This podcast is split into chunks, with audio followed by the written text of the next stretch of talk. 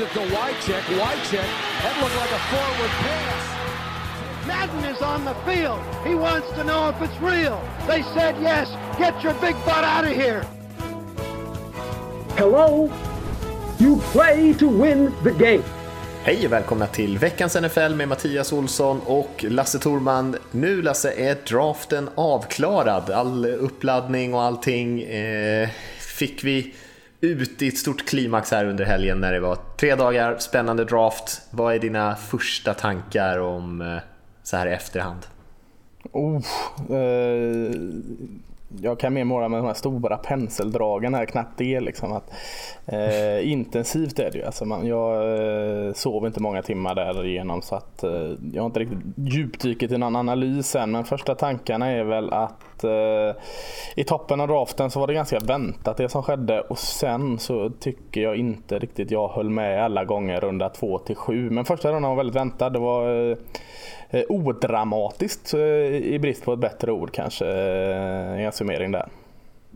Mm. Nej, men jag håller med dig. Och eh, vi ska eh, försöka göra en liten sammanfattning kan man väl säga vad som hände idag. Lite våra liksom, åsikter och synpunkter på vad lagen gjorde och sådär. Kika lite grann extra på första rundan kanske vad som hände där och, och som var lite extra spännande. Kolla lite på några spelare som föll lite grann och, och eh, blev valda ja, kanske till, till ett bra värde lite senare i draften.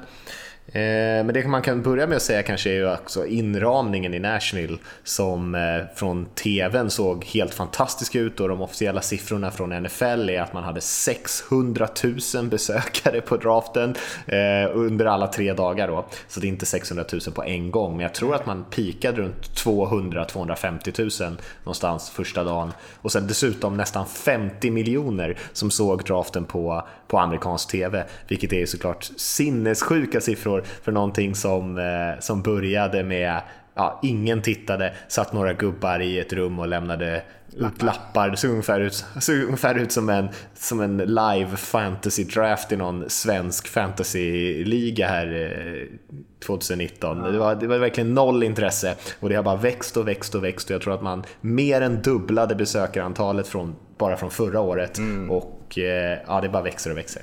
Ja, eh, säkert några av lyssnarna som har varit i, i Nashville är, Eh, jag tycker det är en jättehärlig stad. Den är väldigt liten Nashville alltså förhållandevis till de andra draftstäderna. Så att, och, och, ni som har varit där känner säkert igen er bakom att det är den här Broadway, huvudgatan. De hade i stort sett stängt av hela den. Liksom. Jag pratade med några som eh, lite bekanta i Nashville som var fly förbannade över den här draften. Man kunde inte göra någonting den här helgen. För eh, man såg alla Tootsies Orchid Lounge och The Stage, alla de här klassiska countryhaken låg mer eller mindre stor publik. Så att, eh, I stort sett hela vägen upp från eh, stora arenan ner till Cumberland River var det ju avspärrat för. Så att det, det, I stort sett hela Nashville var ju fullt med draftfolk.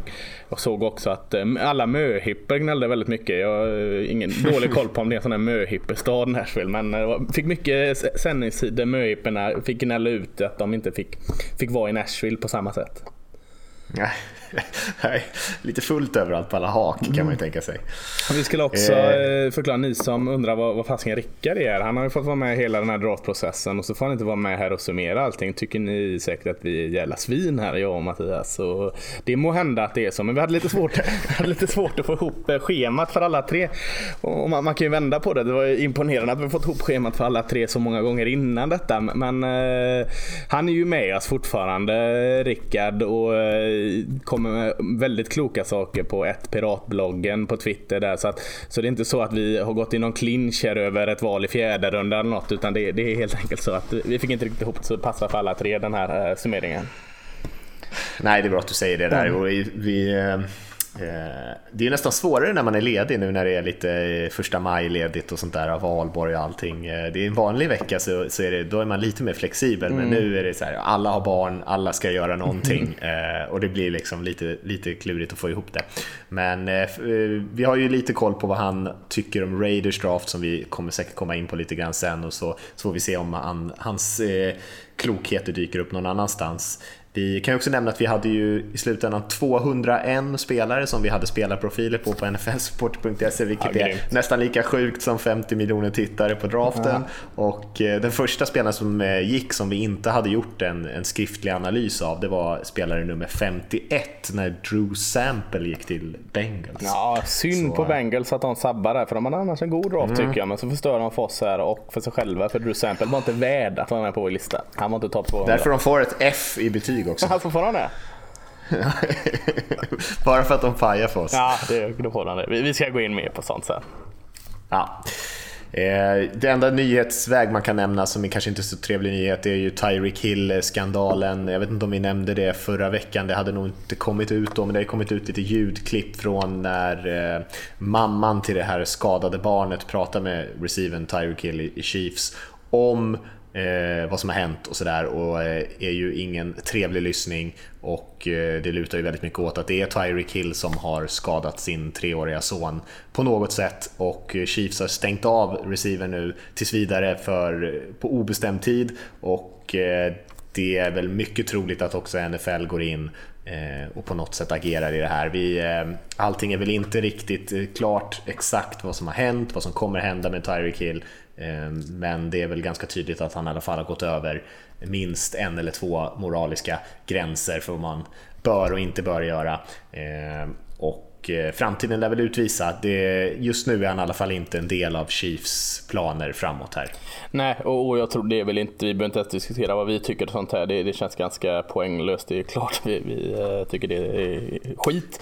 Men, men om, vi, om vi ska liksom gå in och, och kolla på det sportsliga då, där, det, det är, den här podden mer handlar om, så är det ju jätteavbräck alltså med stora bokstäver understruket och fel stil jätte. Alltså det, det, det har pratat så mycket om Patty Mahomes och det offensivet.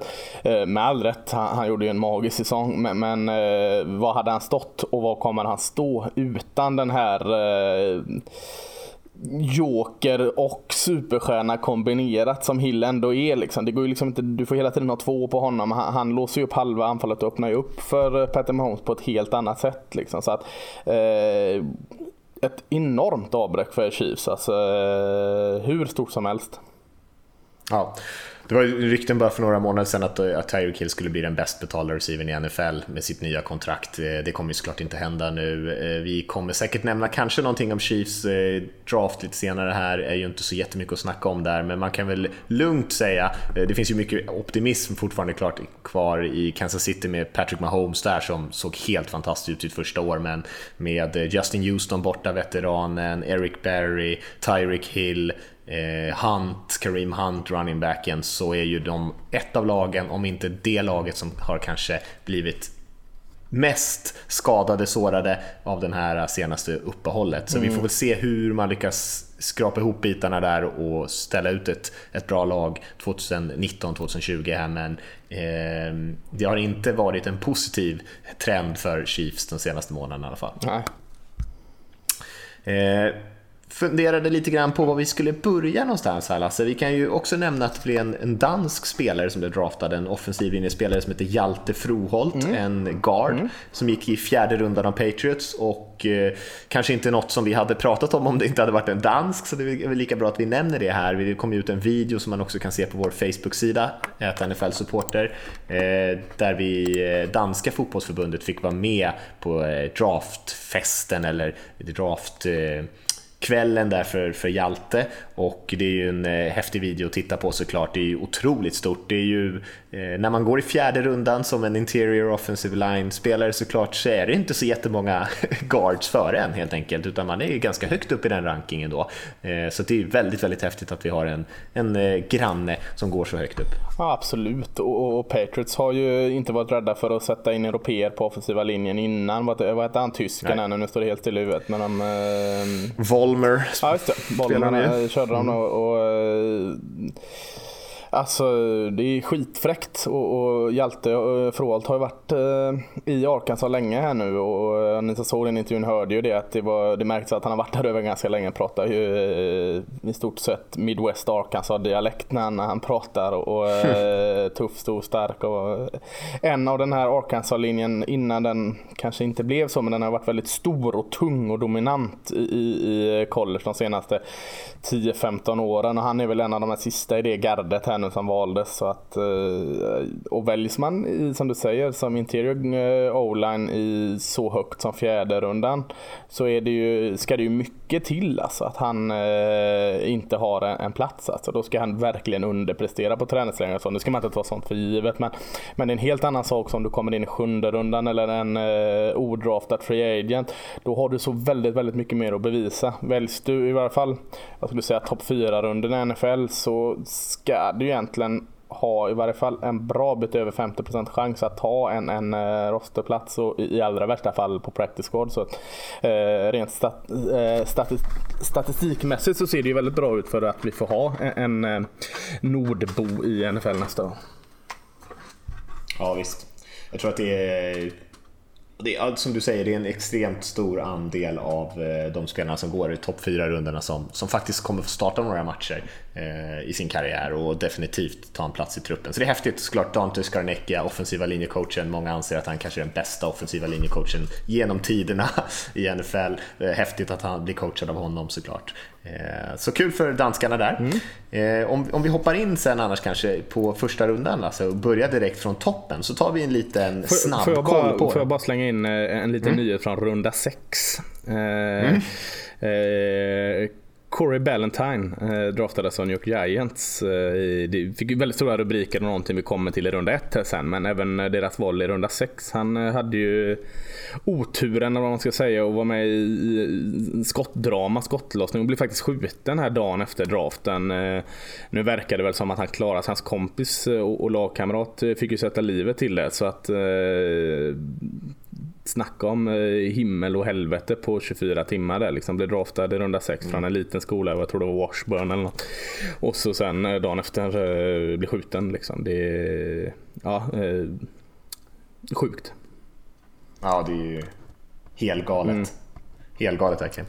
Runda 1. Eh, ja, men Ja, men vi börjar direkt från toppen tänker jag mig. Eh, Arizona Cardinals blev ju inte så spännande som många hade anat kanske, så valde de Kyler Murray, kuben från Oklahoma direkt, mm. vilket ställde direkt frågan vad ska, handla, vad ska hända med Josh Rosen? Mm. Och det visste vi faktiskt inte en ganska lång stund förrän efter första rundan var slut och eh, det visade sig att Dolphins gav upp sitt eh, andra rundeval för att eh, ta in Rosen. Mm. Men eh, spännande från, eh, från Cardinals att gå på en, en helt ny riktning och vi kommer väl kanske in lite grann på Arizona när vi pratar om, om lagen sen. Mm. Men eh, ja, inte så oväntat val där kanske. Jag vet inte om du har någonting att kommentera där Lasse?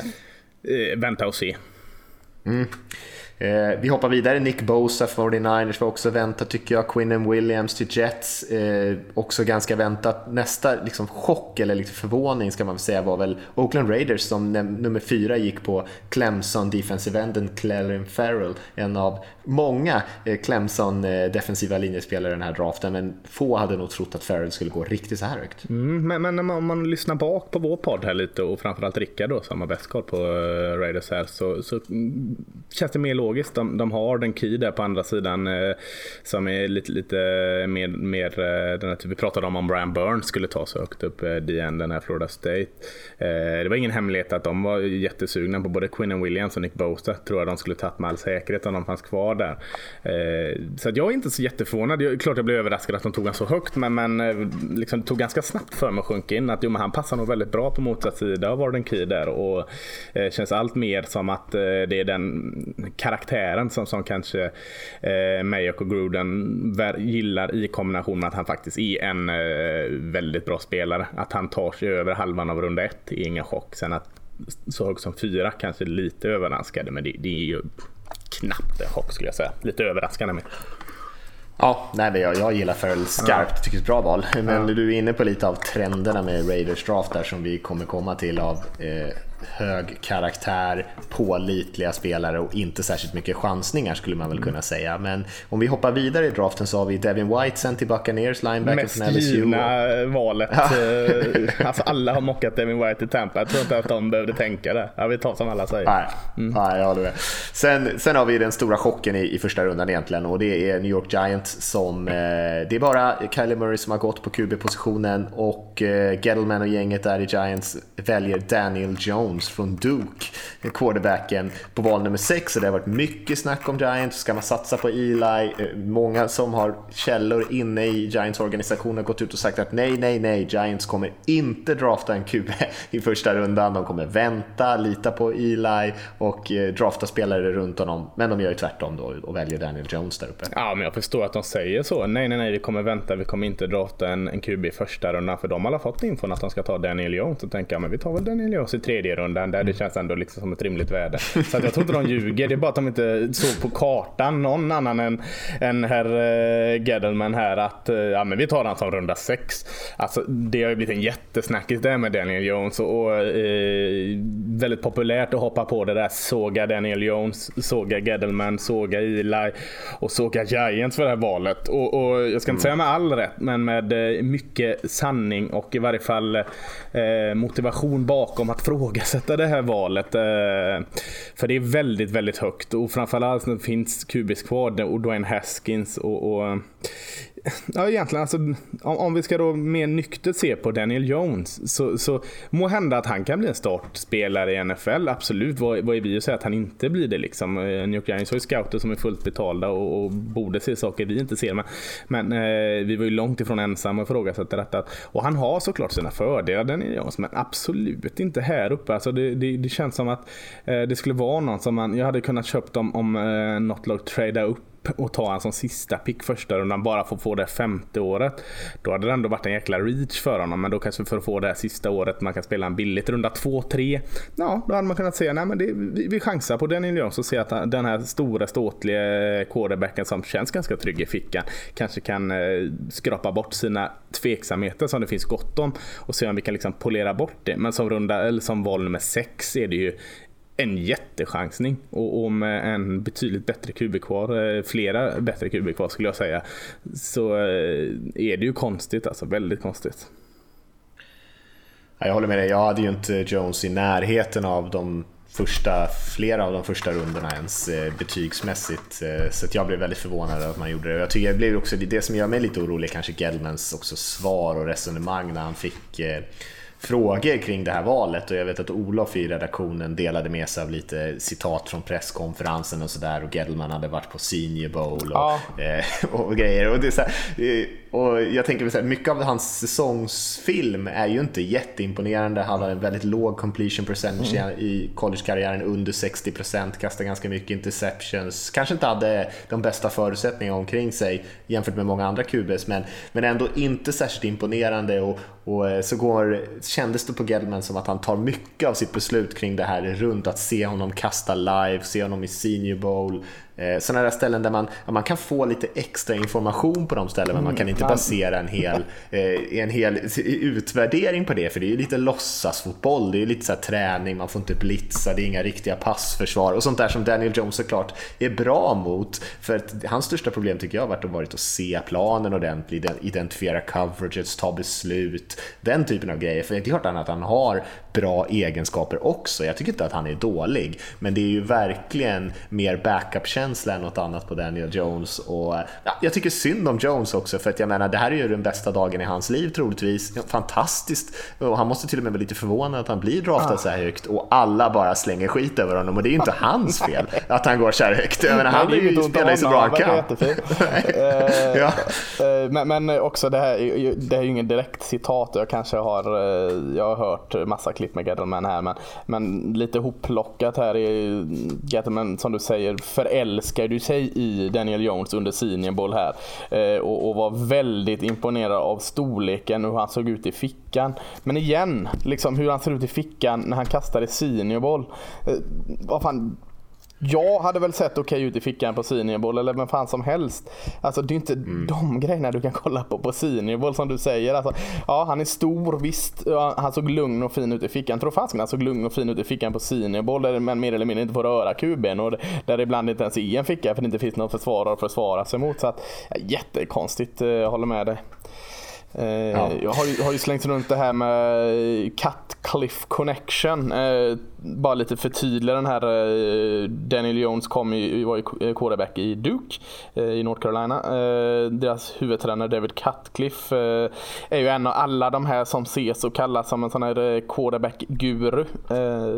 Och, och connectionen då är ju att han var ju någon form av mentor och då också tränare för Eli Manning i Old Miss och även storebror Peyton Manning i Tennessee eh, back in the days. Där. Så att eh, det är den här connectionen med, med eh, Manning och, och, och Manningbröderna och Cutcliffe som, som, som gör att en sån som Gettleman och New York Giants verkligen liksom vurmar om vad han tycker om en spelare. Kanske lite för mycket här.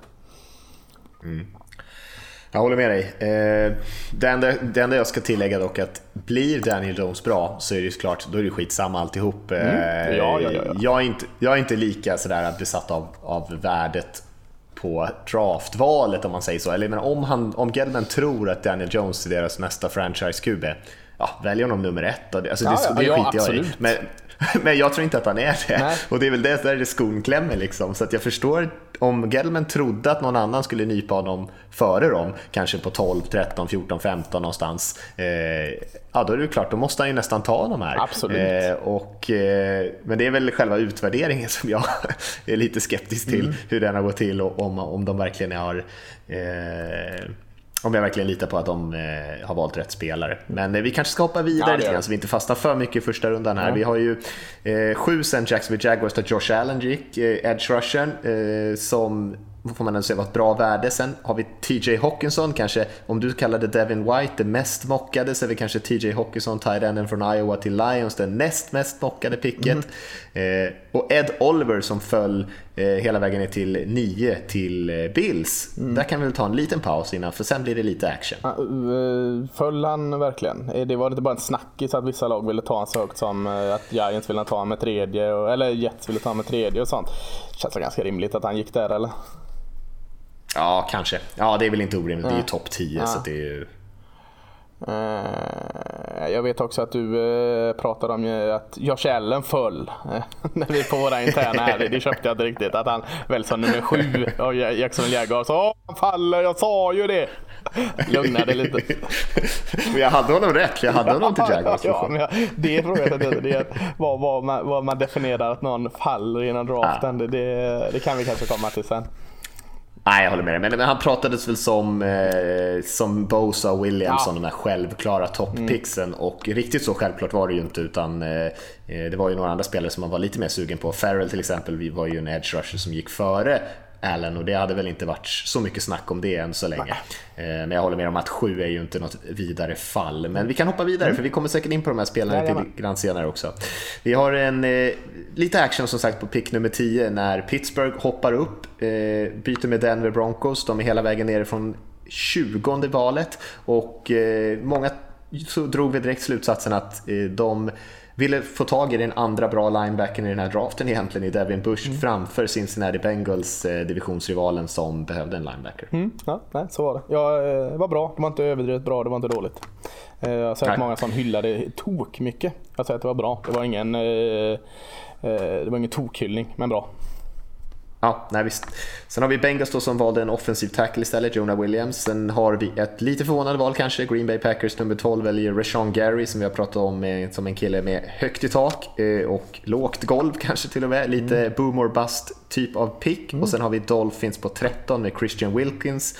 Fortsätter med Falcons med en guard, Christopher Lindström, innan vi kommer till 15 och Redskins där de valde Dwayne Haskins som de faktiskt fick utan att behöva betala något extra för det. Eh, som de säkert är nöjda med, för där gick ju mycket snack innan om att Redskins var de som eh, gillade Haskins mest och att det var deras favorit-QB i den här draften. Så är det något av de här valen som vi drog igenom där som du vill kommentera Lasse? Eh, Roshan Gary. Eh, jag tror fortsatt inte på honom. Jag tror inte de får ut något av honom. Jag tror det blir en bast. Eh, annars är det inte mycket. Eh, Chris Lindström, garden där 14, lite väl högt men inte så mycket att fråga. Så att den är väldigt, väldigt fin i springspelet. Dwayne Haskins hemmasonen, eh, hela från Maryland-området va. Eh, snackades om att han hejade på Giants dock så att han eh, hade ju hoppats att gå som nummer 6. Eh, annars har jag inte så mycket att säga där. Nej, eh, och jag har inte heller någonting att tillägga som inte kommer lite senare. Så att vi kan hoppa vidare. Brian Burns, pass rushing till Panthers 16. Dexter Lawrence med Giants andra val som de fick eh, mot Odell Beckham. Så egentligen Odell Beckham Jr mot Dexter Lawrence här, vilket man kan tycka vad man vill om. Jag tycker väl att det är ett nerköp, men jag gillar Lawrence. Eh, sen har vi Vikings, Garrett Bradbury, centern, som gick ganska tidigt. Vi har ju några riktigt offensiva linjedesperata lag här som kanske sträcker sig lite, men har ganska tydliga behov. Och då menar jag kanske Vikings, Falcons, Texans kommer vi till senare också. Sen har vi en liten chansning. Jeffrey Simmons, defensive tacken som har dragit av sitt korsband, gick till Titans på nummer 19. Eh, är det Burns, Lawrence, Bradbury, Simmons? Där? Jag gillar alla. Eh, inget att säga mer. Gillar mm. alla. Lite högt mm. på Bradbury men eh, som du säger, Vikings hade verkliga behov på eh, offensiva linjen. Mm. Simmons är väl jag lite tveksam till. Eh, jag mockade honom här också, men det var väl också lite för att jag kanske trodde att de skulle göra det. Kanske lite tidigt för en spelare som har så mycket frågetecken kring sig, men det är klart det kan ju bli riktig eh, succé också. Jag tycker ändå det är Broncos väl chans med. Ja, kanske ja. på 19. Mm. Det kan jag hålla med om.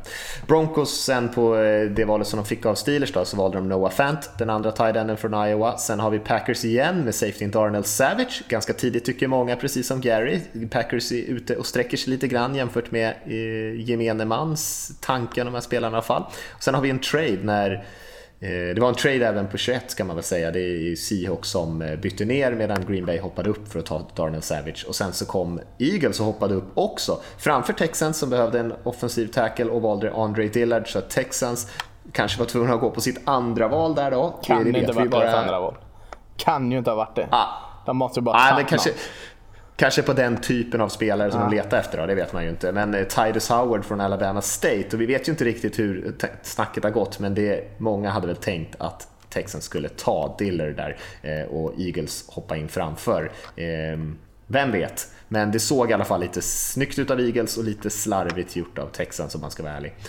Eh, om vi fortsätter ner sen så har vi ju Oakland Raiders som har ett av de här picksen som de fick i Khalil Mack-traden och valde Josh Jacobs, running backen från Alabama, innan Ravens valde Marquise Brown, tror jag också efter en trade vill jag säga. Och ja, eh, sen har vi Re Ja, precis. Och sen har vi Redskins andra val, eh, där de hoppar upp mot eh, Indianapolis Colts och väljer Montez Sweat, edge rushen.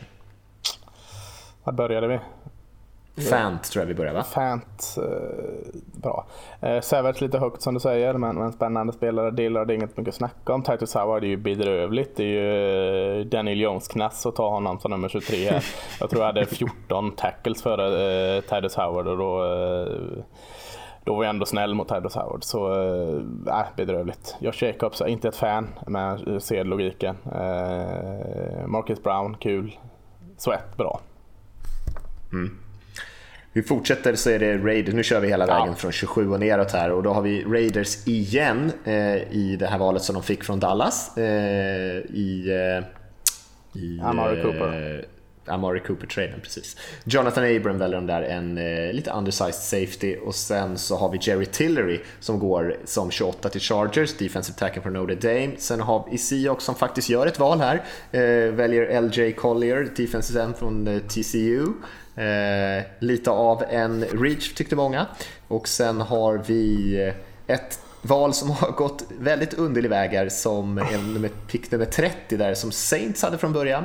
Eh, bytte bort det till Green Bay Packers för att komma upp och välja Davenport förra året, pass rushen. Green Bay bytte det till Seahawks nu för att komma upp och välja Savage och Seahawks bytte det till Giants som tog DeAndre Baker. Så det har hoppat runt lite eh, all over the place men cornerbacken från Georgia hamnade i Giants i alla fall. Mm. Och sen har vi Falcons som hoppade upp i första rundan mot LA Rams för att välja Caleb McGarry, tacken från Washington, innan Patriots rundar av första rundan genom att välja en Keel Harry, den stora receivern Eh, med lite boom och bust potential från Arizona State.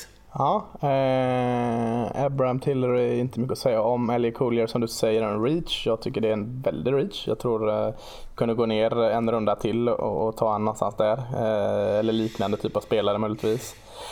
Jag är tveksam. Jag tror att Collier hade gått inom 10-15 ah, Jag tänkte Collier, men jag säger en liknande spelare. Eh, ja, okay. Den spelartypen finns eh, genom runda två och början av runda tre också tror jag. Men, men de, de ser ju saker såklart som de gillar och eh, reacha här nere, det, det är ingen större liksom, grej. Eh, gillar de han så ska de ju försöka ta han. Eh, Deandre Baker tycker jag är ett jättebra val för Giants. Eh, Caleb McGarry. Plus minus noll. Jag, jag har fortfarande tackle jag har högre än McGarry. Jag vet att du gillar honom en del. Eh, Nej, jag köper det. Och, Uncle Harry i eh, Patriots tycker jag är jättebra. Mm. Mycket trades här nere och det är väl inte så konstigt. Det är ju några lag som vill komma upp och som vi pratade om tidigare, drafters, så när man har tittat på draftval bakåt i tiden så har man ju sett att kanske från pick 20 i första rundan till någonstans mitten av andra rundan så är det nästan ingen skillnad i vilken typ av eh, potentialspelarna har utan man, man får ungefär samma produktion ur de spelarna. Så de lagen som sitter där byter gärna därifrån och eh, lagen som sitter i början av andra rundan och har en väldigt särskild spelare som de är sugna på byter gärna upp. Så det brukar alltid hända mycket grejer i slutet av, av första rundan. Mm. Så där var det en hel del trades som vi, som vi såg där. Ja, det sammanfattar egentligen första rundan där och eh, jag tycker nästan att vi lämnar dem där och går in lite grann på eh, olika lag som vi tycker har gjort någonting intressant och då kommer vi såklart komma in på en del av deras första val också. Jag kan kicka igång mm. oss lite grann alltså där med att eh, nämna ett lag. Mm som jag tycker gjorde en bra draft och det är Arizona Cardinals, lite oväntat kanske. Jag tycker att, jag har varit ganska kritisk mot dem hur de hanterade Josh Rosen situationen, men det är ett misstag som jag tycker att de gjorde förra året när de draftade en spelare som de sen inte tror på. Eh, I år har de eh, försökt helt enkelt börja om från början. De, det känns som att de har mycket tydligare vision nu för vad de vill göra och eh, får väljer sin QB, Kyler Murray, såklart de sitter i en bra draftposition vilket såklart underlättar för att få bra spelare. Men och sen så fyller man på med duktiga spelare som Byron Murphy, cornerbacken med så mycket interceptions, man får eh, receivern Hakeem Butler lite senare. Jag tycker Alabamas safety Deontay Thompson är rätt intressant också. Eh, de drog ju riktigt högt till med Andy Isabella, den lilla receiver, running back, eh, hybridspelaren nästan som jag skulle vilja kalla honom eh, och välja honom i andra rundan till och med. med.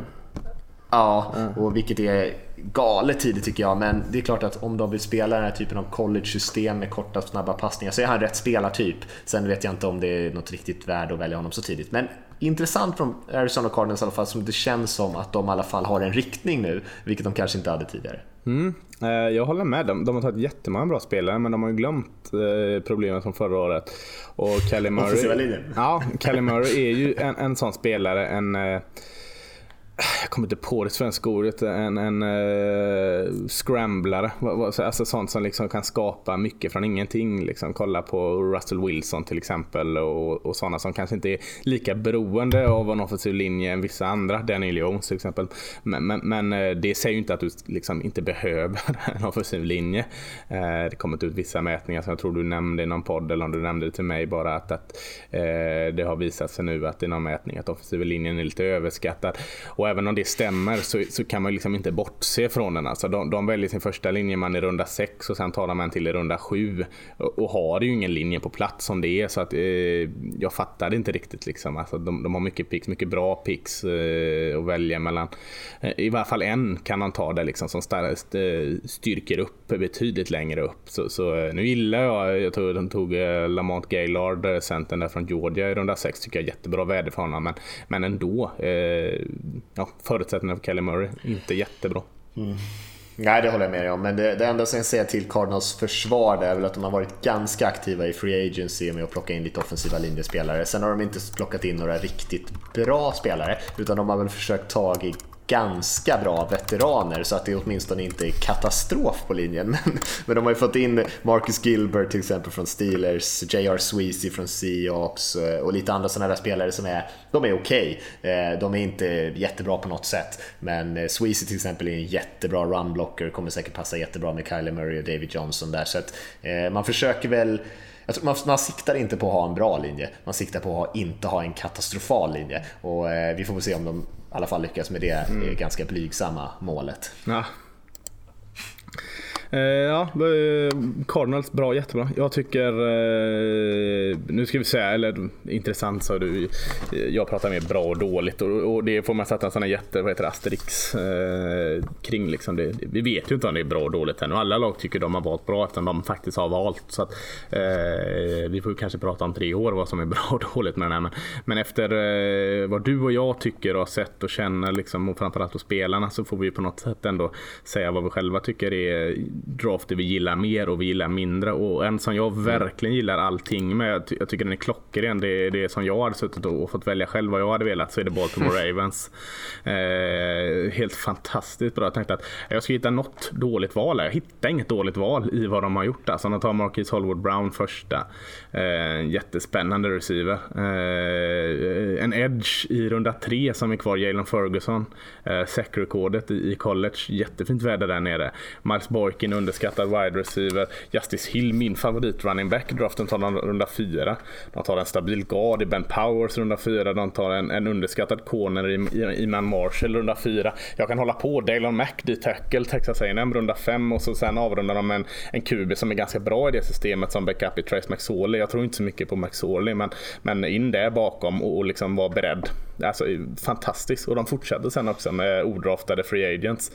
Eh, jag, jag tror aldrig jag Ska jag sätta ett A plus på något lag genom alla de här drafterna jag har följt så är det Baltimore Ravens år. Jag, eh, jag är mäkta imponerad och avundsjuk på eh, alla Ravens-fans.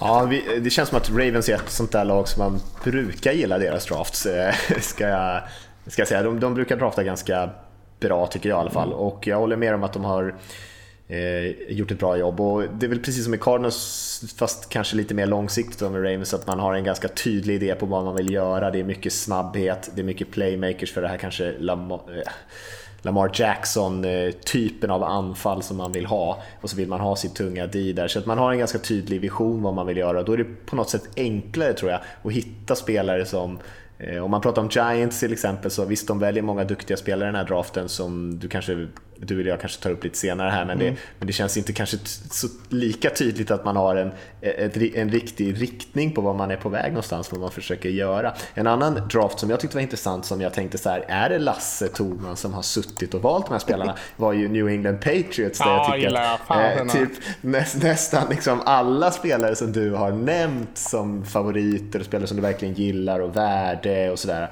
sleeper-spelare, eh, gick till Patriots. Jag tänker på en kill Harry, receivern som i första rundan, som mm. kanske inte var ett, ett stil, men ändå en spelare som jag vet både du och jag tycker om. Mm. Sen har vi Winovich, pass rushen, Damian Harris som du mm. pratade om var bättre än Jacobs. Eh, vi har Jarrett Stidham som du har pratat ja. varm om som QB senare i draften. Många spelare som det känns som att du gillade väldigt mycket i alla fall. Absolut, jag har dem också på min lista här. Eh, eh, jag är inte helt övertygad på han Johan Williams, konen i Wenderbilt, men han har ju väldigt spännande Nej. egenskaper som ändå är värt att ta i runda två. Alltså, han, han har inte fått ut allt än, men, men eh, jättefina egenskaper. Stor eh, corner där som, som, är spännande. Och Harry, Winovich, Harris eh, och Kadjust som Rickard kanske var den i redaktionen som var mest eh, såld på. Eh, köper jag här i runda tre. Jättebra, stor, tung. Passar nog in där i New Englands offensiva linje. Dansken är hjälte. Eh, såklart kul. Jared Stidham som jag fortfarande tror kan bli eh, en startande QB. Jag håller mig väldigt försiktig och säger att det blir nästa Tom Brady. Det, det, det, det är inte schysst mot någon. Eh, men jag tror fortfarande han kan bli en, startkub i NFL. Eh, så att eh, en jättefin, jättefin draft. Tog en panter också i runda fem. Det är alltid kul. Mm. Jacob Bailey, Stanford. Pantade bra. Jag vet inte mer vad man kan säga om panter men jag tycker de gör en jättefin draft tyvärr. Så New England kommer vara kvar här länge till. Ja, det visst är det. Mm. jag ska nämna ett annat lag som hade en ganska tydlig där man känner att de har en ganska tydlig idé vad de, vad de vill hålla på med, vad Minnesota Vikings, man kan tycka mm. vad man mm. vill om deras olika val, om spelarna är rätt eller inte. Men eh, de draftade tre offensiva linjespelare, två wide receivers, en running back, en tight end, första fyra valen på anfallet. Eh, och det är klart man såg ju vad som hände förra säsongen när anfallet inte alls levererade på den nivå som man vill. Kirk Cousins har man betalat en eh, båtlast med pengar, allt garanterat dessutom. Och man vill ju såklart såklart få, det, få igång det anfallet där och, så att det börjar klicka. Och eh, det var ganska tydligt vad man försökte göra i den här draften.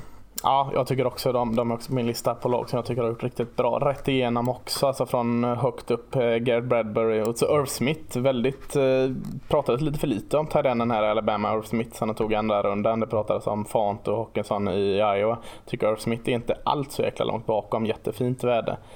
Mattison running back, Boise State. Boise State trycker upp bra running back, Mattison en bra sån. Eh, sen har de längre ner där tycker jag de tar eh, Conan Chris Boyd i Texas i runda sju är värt det. Dylan Mitchell receiver och eh, så, så de har också hittat jättemycket fina saker och eh, Vikings har ju en tendens att ta lite längre ner, eller receivers längre ner och göra en riktigt bra. Stefan Diggs tänker jag på direkt.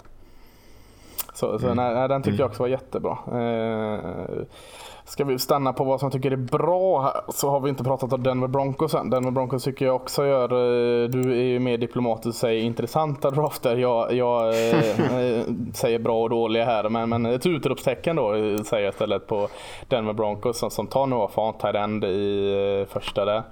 Eh, Joe Flacco gillar sina tight eh, får in en jättebra tight eh, bollmottagare som inte alls är dålig på att blocka.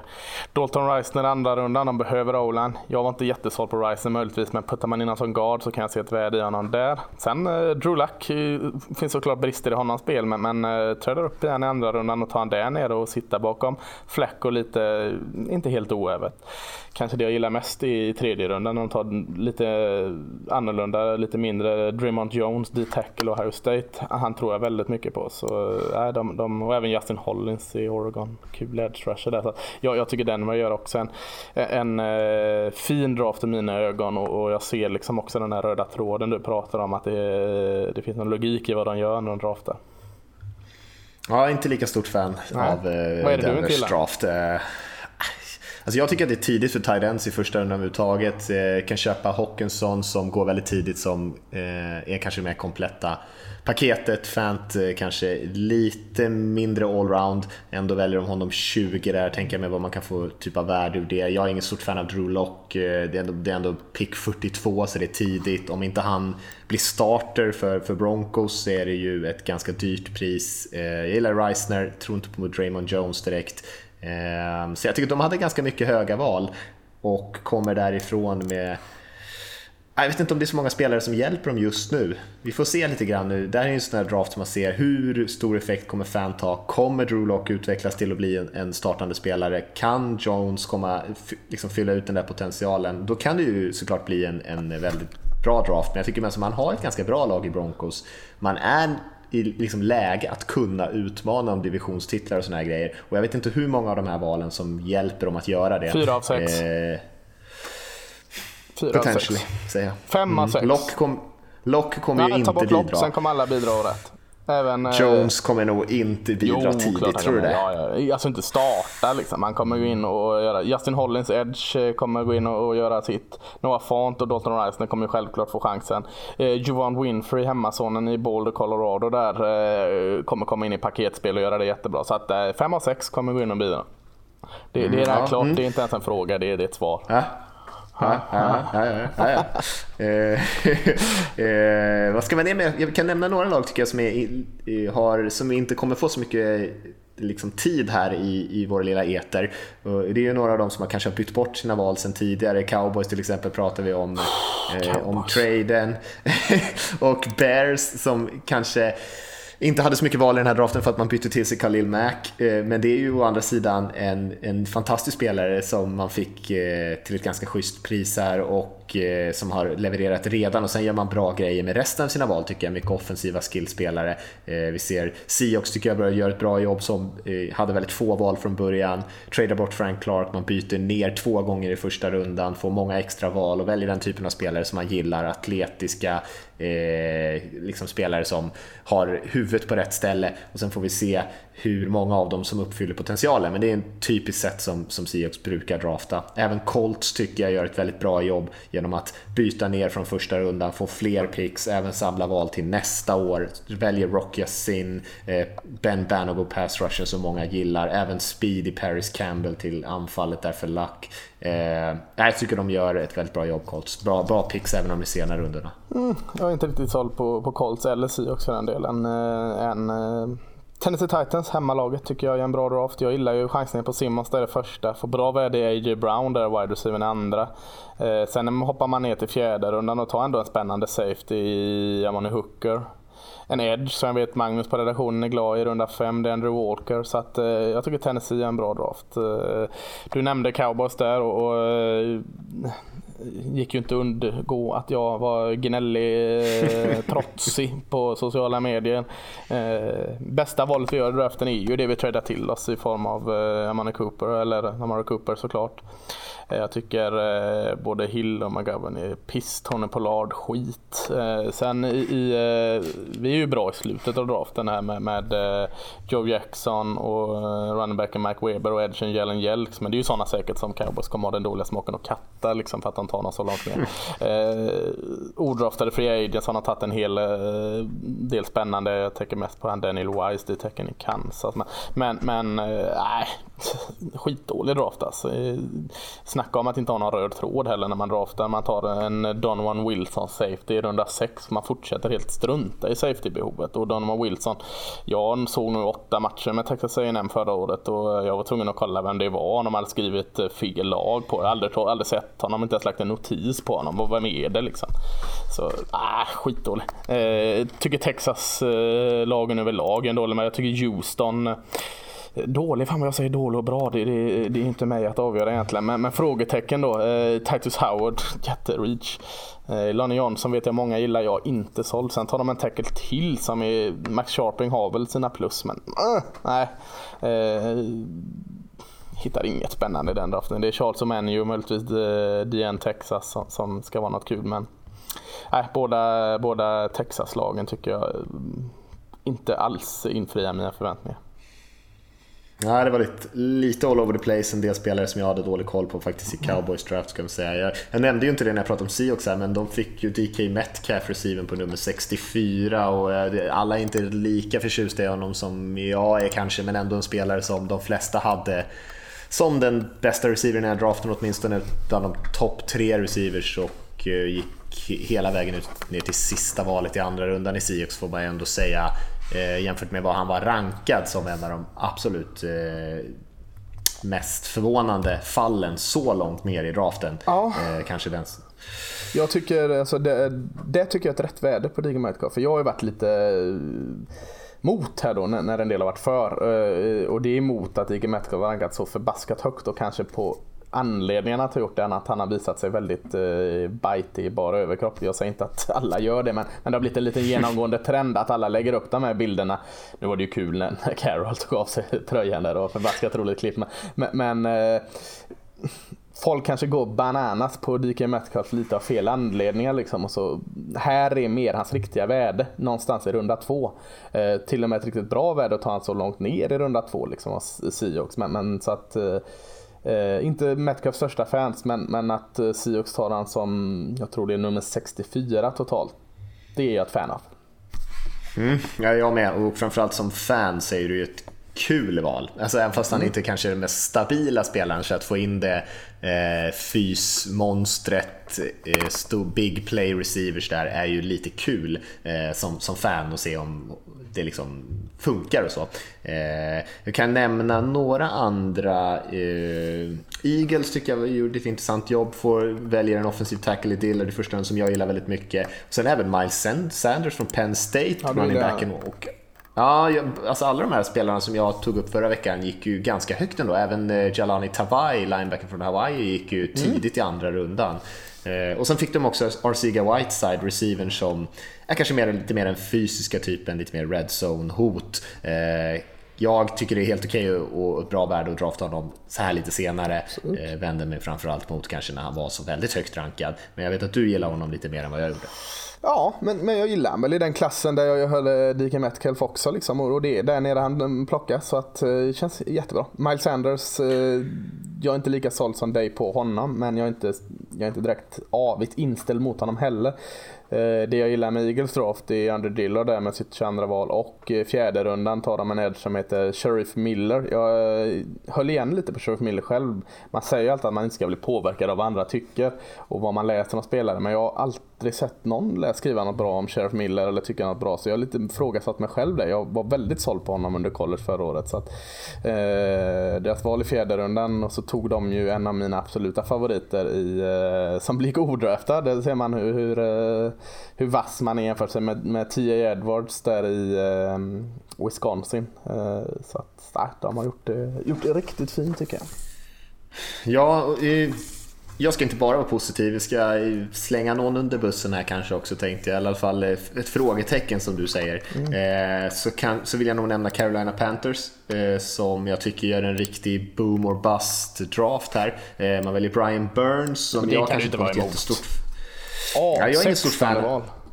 Jag är inte så stort fan av Burns, men eh, oavsett. Det är, inte, det är inte ett dåligt val, men det är fortfarande lite av en chansning. Han är lite, han är lite boomer bust. Även Christian Miller som de väljer senare tycker jag är precis likadan typ spelare. Och sen så väljer man också Will Greer, quarterbacken. I och för sig lite senare, men också ett long shot att faktiskt bidra med någonting. Så det är många chansningar i Panthers tycker jag. Och det är lite av en trend de senaste åren att Panthers har valt väldigt många spelare som eh, kanske inte har bidragit sådär jättemycket. DJ Moore kom ju in hyfsat receiver som han valde i första rundan förra året. Men i övrigt har det varit lite fram och tillbaka eh, med många av deras höga draftval. Eh, och man har inte riktigt fått ut det där de senaste åren. Jag är lite orolig för att det blir lite likadant den här gången. Och du säger ändå inte deras största longshot tycker jag, eh, Bast och, Boom eller vad man säger. Sådana tar 37 där, Greg Little i Ole Miss. Eh, mest lovande. Det var i alla fall ett tydligt behov tycker jag. Ja, ja, men det är ju en, verkligen en chansning där på honom. Alltså, mest mm. lovande av alla i, från high school och så har han inte gjort någonting på tre år i Ole Miss egentligen mer än att leva på sin potential. Så att det är ju verkligen en chansning också. Så, ja, mm. det, men det spär ju på vad du säger att det är en chansartad draft. Det jag tycker inte mm. Brian Burns ska ingå av, av eh, Carolina Panthers. Ska vi nämna någonting om Raiders? Eh, för det är ju såklart ett av de mer intressanta lagen som har tre draftval i första rundan. Eh, för jag vet Rickard var ju lagom nöjd skulle jag säga.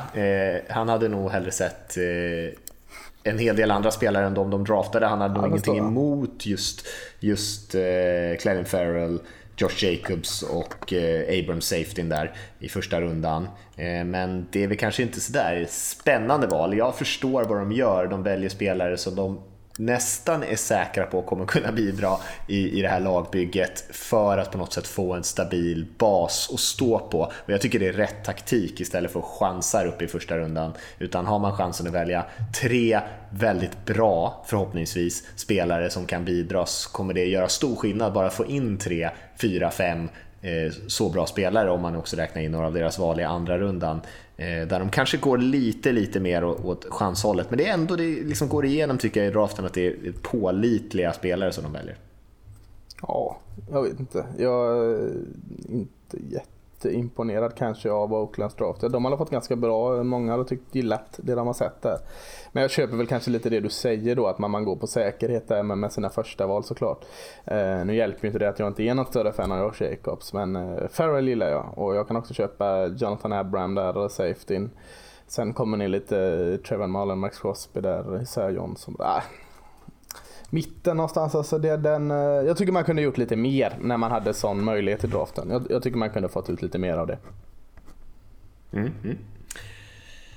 Har du något lag till som vi ska lyfta? Jag börjar känna att jag har nämnt de flesta lag som jag hade i alla fall tydliga tankar kring. Redskins pratar vi ganska mycket om, de, framförallt kanske Montez Sweat och Dwayne Haskins som de fick tidigt utan att behöva betala så mycket och sen fick de också receiving Kelvin Harmon ganska segt som hade, eller sent som hade rankats ganska högt så det får man ju också säga var en, eh, en bra draft för Redskins ändå som tyvärr kanske har väldigt många behov.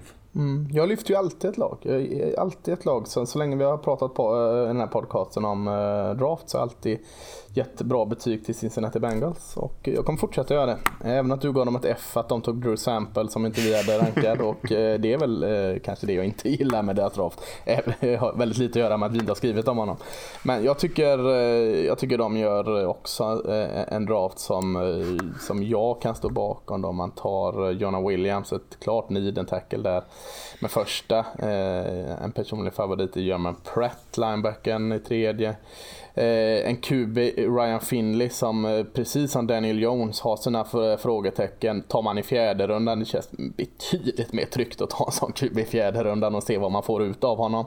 Eh, Renald Ren i Arizona State i tecken. Jag tror ja, du är lite glad i honom va? Eh, ja, särskilt här nere ja, tycker jag att det är I fjärde bra. och så en, en stor, tung jävla gard i Michael Jordan i Ohio State. Eh, en chansning, kan man få ut något av honom? Det har man råd att göra i fjärde rundan. En, två spännande running backs tycker jag i lägre i runda 6. Trayvon Williams, Texas A&M och framförallt Rodney Anderson som jag vet att du också gillar i Oklahoma i runda 6. Eh, slänger man in där i mixen. Så att jag, jag, jag ser mycket värde i, i eh, Cincinnati Bengals draft igen. Jag tycker de, de har... Eh, jag tycker också de fått ut av sina unga spelare en hel del. Så de har bra scouter, eller scouter som jag ser samma saker som i alla fall. Mm. Absolut, Nej, men jag gillar många spelare där eh, som de har lite, framförallt kanske i de här senare rundorna mm. som de hittat en del spelare som eh, skulle kunna bidra med mycket värde. Ja, vi har väl typ nämnt 20 lag här nu så att uh, ja, vi kan väl lämna några onämnda då så att ja, det blir jobbigt annars. Ja, hade du någon du tänkte på? Nej, nej, nej, nej, nej. Jag, jag nej, nej, lugnar oss lite. Alltså, vi kan inte hålla på och rabbla alla, då kommer man ju inte ihåg ett skit nej, nej, nej, nej, nej, okay. ja, då, då Jag kan tycka att när vi pratar om eh, Cardinals här så tycker jag Mr Irrelevant-picket var väldigt bra. Caleb Wilson, tight end från UCLA, tycker en Mr Irrelevant som faktiskt kan bidra med något här. Jag tror han kan ha en chans att slå sig in. Så det är kul med det picket. Mm. Mm. Eh. Vi kanske rundar av lite grann där. Vi ska ta några frågor tyckte jag Lasse, för jag, ja. det verkar som att jag har missat ja. att vi faktiskt har fått in ett gäng frågor här under draftprogrammet. Anamma att folk ska skicka in eh. frågor och så tar vi inte upp dem så att vi sitter och sover på inboxen. Det är för jäkla dåligt. Ja, nej, det är, uh, jag ber om ursäkt helt enkelt. Ja. Men uh, vi kan väl ta delar av frågorna är ju ändå frågor som fortfarande är relevanta. En del handlar såklart om uh, saker som redan har hänt eftersom jag är så seg. Men vi har fått en fråga från Jesper här som skriver Jesper Haglöf som tackar för en bra podd eh, och han tycker att det är årets fotbollshöjdpunkt draften. Podden han trodde jag menade. Otroligt kul. Ah, det, han gillar den också. Men eh, han har tyckt att det var väldigt kul att vi har eh, nördat ner oss tillsammans med honom i alla fall. Mm. Och han har lite frågor om Will Greer. Eh, och han frågade lite grann först om var han skulle hamna och sådär. Och vi pratade lite grann om Panthers innan eh, i senaste podden här. Men han undrar också lite grann om vi tror om hans framtid och du var inne på det lite grann Lasse, men tror du att det kan bli Cam Newtons ersättare på något sätt? Är det liksom en rimlig förväntning på honom? Nej, det är det väl inte egentligen va. Eh, har ju en typ av spelstil som kanske inte påminner direkt om Cam Newton, men, men det finns ju likheter att hämta. Spelar väldigt aggressivt, kanske lite chansartat igen och eh, eh, rullar runt och skapar mycket av ingenting mer än att liksom det där simpla att få bollen från A till B när, på den där lilla korta passen. Han är väl mer en, en eh, skapar mycket av ingenting och skapar ingenting av mycket quarterback. Eh, Eh, har gjort det väldigt bra i West Virginia i college. En, eh, skulle du bara sätta en, en, college, en lista på spel quarterbacks i college, liksom, hur bra de var där, så, så ska Will Greer vara med på en topp 5-lista där från förra året. För han, han var jättebra i college. Kommer ju ha svårare att få ut i NFL såklart. Eh, men, men, men jag tycker alltså, vi ska inte döma ut honom innan här, för han har mycket gott i sig som gör att han, han mycket väl kan, eh, kan utvecklas till en, till en eh, bra quarterback. Men han har också väldigt, väldigt många saker han måste jobba med. Träffsäkerheten är en sak. Eh, och kanske lite val han väljer i sina kast är en annan sak. Men, men vi väntar lite med att utnämna honom som Cam Newtons ersättare tycker jag. Mm. Mm. Vad tycker du? Eh, nej men jag håller med dig. Det är väl eh, en lång shot att han ska ta det jobbet, liksom ha den framtiden. Men samtidigt så eh, är positionen så pass viktig att eh, det tycker ändå att det är, rätt att välja en QB. Eh, så att det, jag är inte kritisk till valet på något sätt, men sen såklart eh, oddsen talar väl kanske emot Greer att han ska bli nya Newton. Mm. Eh, Daniel Jönsson skickar in en fråga. Eh, tack för en grym podd. Tänkte höra hur det ser ut med svenskar i draften. Finns det någon som skulle kunna vara aktuell? Och eh, draften har ju varit, men vi kan ju säga nej så här i efterhand och det kunde vi nog ha sagt i förhand också att vi har ju inga svenskar som överhuvudtaget har varit med i samtalet. Jag tror inte ens vi har några svenskar som har varit med i något samtal om ens en odraftad free agent-plats eller någonting sånt där. Utan de duktiga svenskar vi har på college just nu är fortfarande några år bort från att gå ut college helt enkelt. Mm. Jag tror det var en svenskättling som gick i runda ett, Chris Lindström. Eh, i Boston. Eh, betoningen var inte så amerikansk. Hur många, generation, hur många generationer bak? Spelar det någon roll? ja, vi kan säkert hitta fler. Ja, eh, han, han, har nog eh, svenskt påbrå. Eh, måste han ja, utan att ha kollat upp detta. Så, eh, Lindström, det måste ju vara svenskt. Ja, skulle... 1642 ja, eller något sånt där. Allt räknas. Dansken ska, danskarna valdes i fjärde. Puh, vi har en som valdes i första. En ättling. Ja. Skit på er ja. Danmark. Ja. Eh, vi har en fråga från Patrik Thornberg som eh, tycker att det varit intressant att höra oss snacka om de olika positionerna. Eh, och eh, han har lite frågor om Lions här som vi inte ska ta eftersom draften har varit. Eh, men hans, eh, en av frågorna som han har är hur mycket lagen tar hänsyn till styrkor och svagheter i kommande års drafts när de gör sina val. Och följdfrågan är då såklart vilka är styrkorna och svagheterna i nästa års draft? Mm. Eh, så tackar jag för en bra podd där och jag kan väl börja ta den första frågan Lasse. Jag tror att det är jag tror man tittar lite grann på det, men inte sådär överdrivet mycket. Jag tror att just coachen i alla fall är väldigt fokuserade på vad man ska göra den här kommande säsongen. Jag tror att kanske sportchefer och sånt som sitter lite högre upp i organisationen kanske har ett lite mer helikopterperspektiv. Men det är lite läskigt att titta så långt fram och planera liksom hela sitt lagbygge kring det utan ja. jag tror att det är väldigt mycket fokus på att bygga en stark trupp till den här kommande säsongen och sen så är det klart att har man någon spelare som man kanske har en kontraktförlängning med och sånt där eh, då kanske man väger in sådana saker att man, man, tror att man kommer kunna hitta den typen av spelare i, i nästa års draft sådär men jag tror inte att just draftvalen i år och sådär, det tror jag inte påverkar supermycket. Jag kan tänka mig att det är också väldigt svårt, liksom, ska vi utgå från att vi suger ett år till så vi kan ta den där spännande spelaren högt nästa år? Det, det, det är ett jäkla farligt tänk att få in. Eh, annars tänker jag väl att en sån grej som är hur ser quarterback-draften ut nästa år? Ska vi chansa på en i år och sätta han och, och, och nöta bakom? Alltså just när det är de här backup-positionerna, om vi pratar om quarterback som Ryan Finley som gick i fjärde rundan till Bengals. Där kanske man kan tänka, ja men nästa, nästa klass kommer det sju QBs här som är spännande. Vi kanske ska avvakta ett år och se hur de här utvecklar sig och sätta vår QB på tillväxt från nästa års draft. Lite mer så kanske tänket är då, skulle jag gissa. Mm. Ja. Vad säger du om eh, kommande drafter? QB. eh, ja, eh, nästa års är ju faktiskt ett helt år kvar att spela här så mycket kan ju hända. Men ska man försöka kolla redan nu så fick vi ju enormt mycket defensiva linjemän i draften i år. Eh, det kommer vara ett litet tomrum att fylla där känns det som såklart. Så att det är inte lika mycket spännande ändå. Edge-spelare kanske och, och eh, defensiva linjeman, eh, linjemän. Eh, det finns ju såklart några också. Men ska man ringa in så alltså tycker jag det finns två ganska spännande quarterbacks som vi, vi kan liksom börja klura på redan nu. Det är Tua Tagovailoa från Alabama och, och så är det Justin Herbert från Oregon. Två quarterbacks som pratas en del om som säkerligen kommer finstuderas. Vi har ett gäng safety som jag tycker känns ganska bra. Den bästa av alla kanske är Grant Delpit i LSU som, som känns spännande. Vi har, uh, har vi mer? Vi har lite linebackers. Alltså, det är svårt att liksom måla in med stora penseldrag men, men uh, ja, två QBs i alla fall som är väldigt spännande. Jerry Judy, en wide receiver i Alabama också, känns jätte jättespännande och en Lavisha Chinot i Colorado, en wide receiver, också jättespännande. Så eh, kanske lite mer offensiv eh, skills power i, i eh, quarterback och receivers att vänta.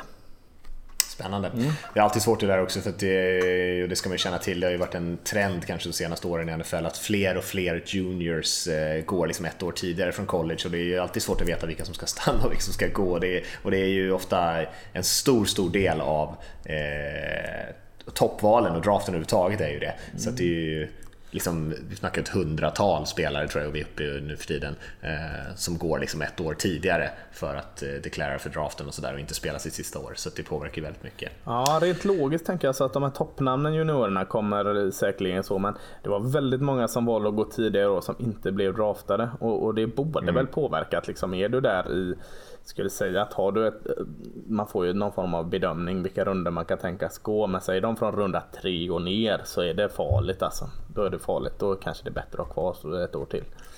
Eh, Jag håller med. Mm. Vi får se hur det påverkar helt enkelt. Nu eh, Lasse tror jag att vi måste börja runda av här. För ja, vi börjar komma upp lite grann absolut. i minuterna. Vi eh, får väl eh, tacka alla som har lyssnat en del av den här draftperioden. Det har varit kul tycker jag att dra igenom alla spelare och följa de här unga killarna och även vad som hände såklart. Och vill man ha, hänga med oss lite grann så är det ju sociala medier som gäller. Vi tar väl lite paus här på podden ett tag mm. och kommer tillbaka lite närmare säsongen.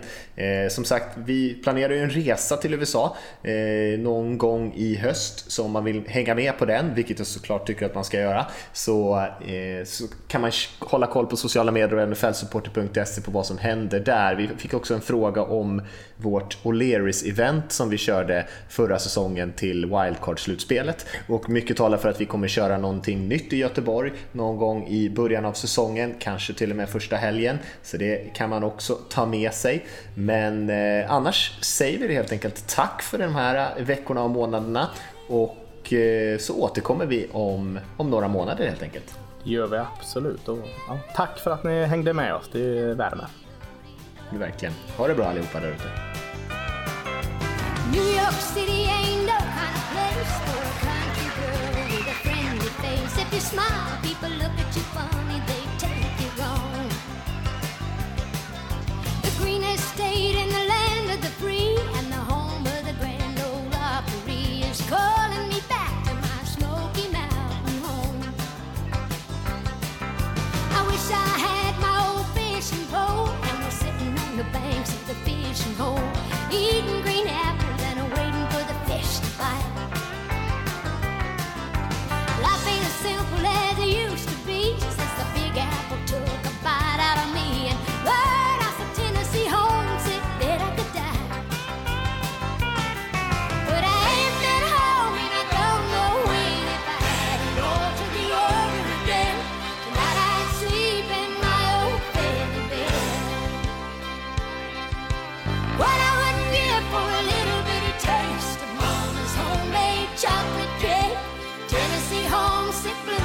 into my head.